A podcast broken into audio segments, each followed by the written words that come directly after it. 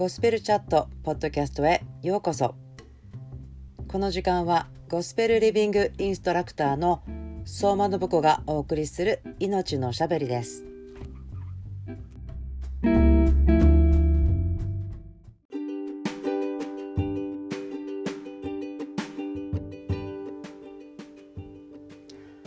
皆さんこんばんは。ゴスペルエッセンスライフの相馬信子です。23 day チャレンジゴスペルチャットポッドキャストへようこそ。今日は3月20日 Day 13です。信仰希望愛をセンターにして命のおしゃべりをしていますが今日は主の素晴らしさを味わうことについてお話ししたいと思います。主の素晴らしさを味わうこと。昨日は主のフルコースのお話をしましたけれども私たちの食生活のですね忙しい時の問題は早く食べ過ぎてしまって味がわからない。そして早く食べてしまうと脳にお腹がいっぱいになりましたねっていう信号が多分20分ぐらいかかるんですよね。なのでなんだか食べてもお腹がいっぱいにならないから結局食べ過ぎてしまうとかですねいろいろな問題があります。私結構昔からすごくパパッと食べてしまう方なんですね。なのでゆっくり味わって食べるっていうことは割と練習をした時期があったとかですね。そんな感じもしますけれども。でもですね今日は食べ物ではなく種の素晴らしさをゆっくり味わう。そしてじっと見つめるということをですね。どうやってそれらのことが私たちの魂に影響を与えるのかなっていうこととかを少しお話ししたいと思います。そして今日は私の実体験があるのでちょっと証をほやほやの証なんだけどもしたいなと思っています。まず聖書のですね詩編34編の8読んでみますね。味わい見つめよ。主が慈しみ深い方であることを。味わい見つめよ。主が慈しみ深い方であることを。主の良さそしてその慈しみ深いよっていうことはですね味わうことができるんですね。皆さん今ちょっとご自分のすごく好きな食べ物1番とか2番ぐらい、まあ、3番目ぐらいまでに大好きな食べ物のことを、えーと、絵で思い浮かべてもいいし味を思い出せる方は味とかですね鼻でこう香りを思い出せたらそういうのちょっとあこれって思っていただくと分かると思うんですけど私たちの、えー、マインドっていうんですかねこの考えるとか思い出すっていうことが体にも簡単にパッと影響を与えるぐらい自分たちの好きなものっていうことですねにあの集中できるんですよね。私の好きなものはいちごとかうんと昔ですけど私、えーと、とフランス料理店でウェイトレスのアルバイトをしていたことがあってそこで食べたオレンジ味のなんかチョコレートケーキを食べてあんまりの美味しさに涙がちょっと出てきたのを覚えてます。なんかものすごく美味しかったんですよね。何かそういう美味しいものを食べると日常的ではないリアクションがあるというですかね。面白い感じなんですけども主の素晴らしさ。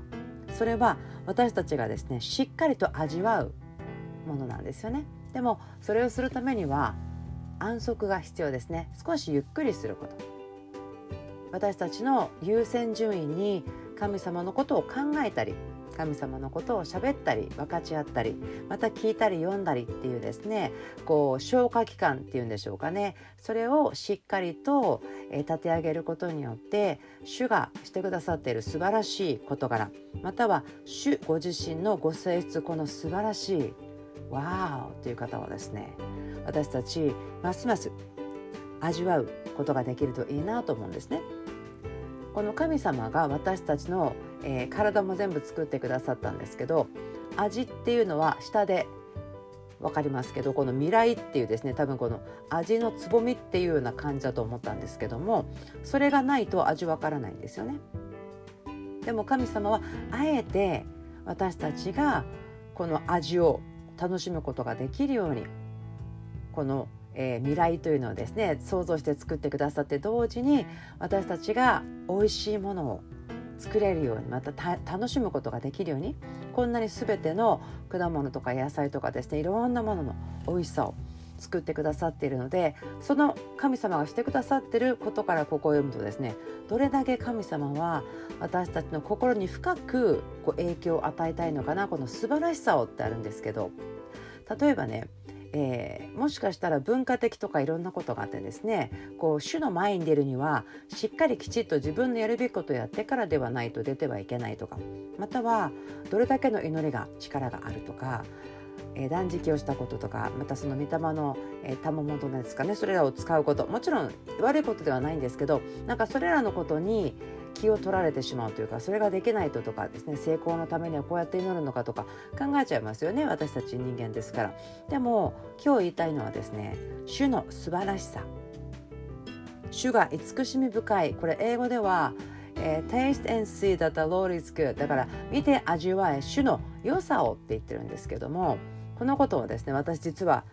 昨日今日味わい続けています。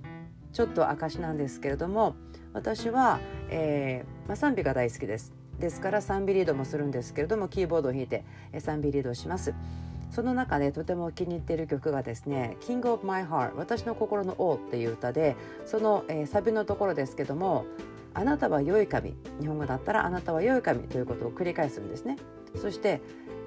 え主はいつも誠実である。私を決してがっかりさせないっていうことも繰り返すんですけれども私昨日なんか特別にあの感じて、まあ、示されたというかですねあと思ったので私家でキーボードを弾いて Facebook ライブに、えー、突発的に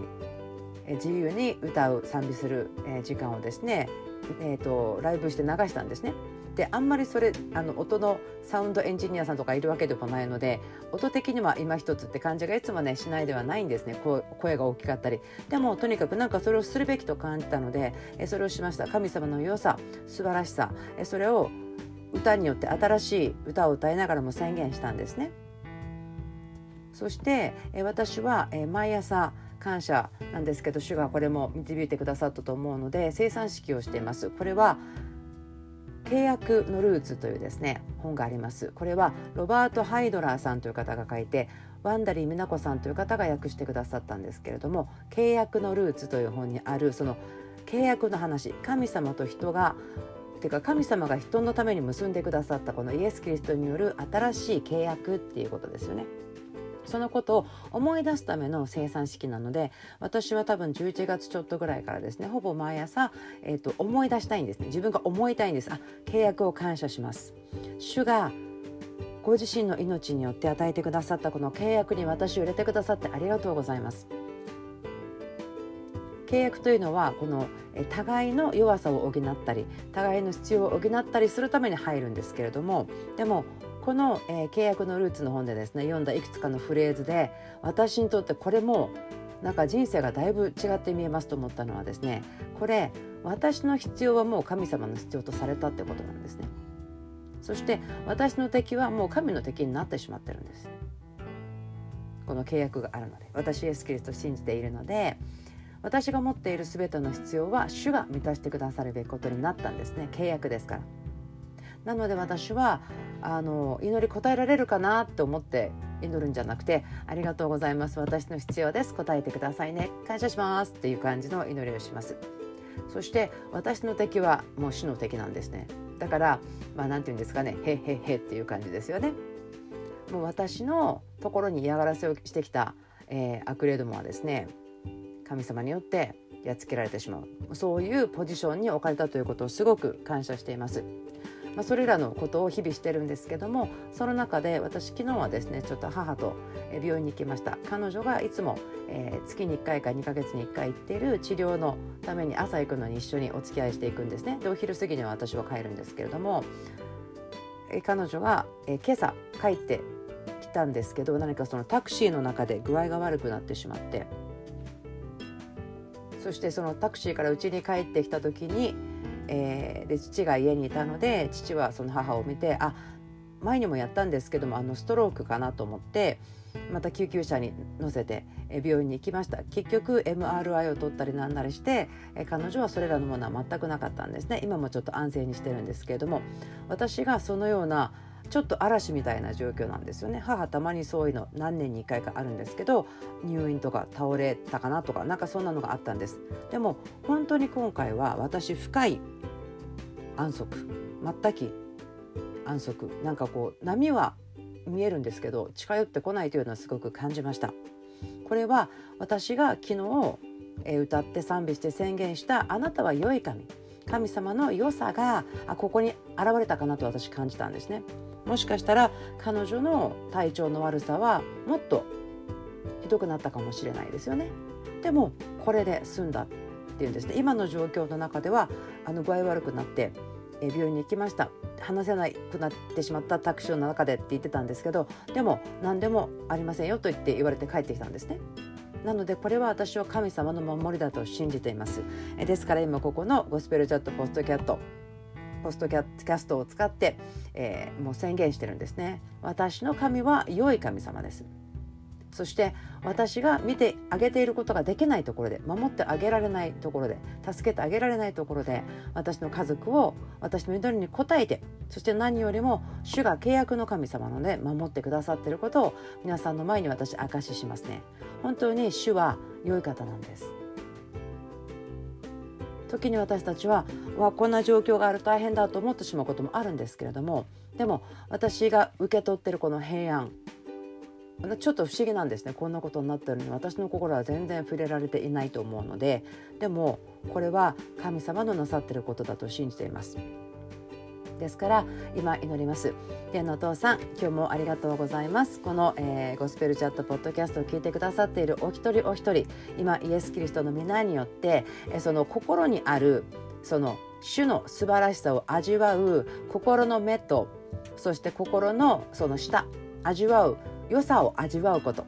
が癒されることを宣言します。何か苦いこととか酸っぱいこととかが人生だった時に神様のこともそうやって味が影響されてしまう気がしますけども今その神様のことを苦く思うまたはこの酸っぱく思う自分の状況のことをね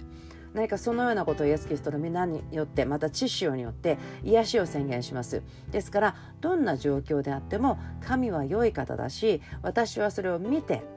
味わうものですということをイエスの皆によって祝福して宣言してお祈りします。主あなたが良い方であること。私たちがますます知り体験していくことはあなたの御心ですからあなたがなさってください。イエス様の皆によって祈ります。23day チャレンジゴスペルチャットポッドキャスト。今日もお付き合いくださってありがとうございました。また明日お会いしましょう。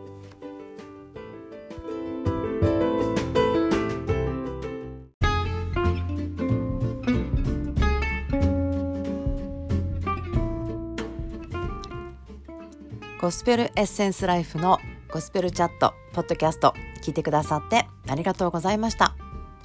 今日があなたにとって天のお父さんの喜びと愛でいっぱいの日でありますようにイエスの皆によって祝福します。それではまた次のポッドキャストで会いましょう。バイバイ。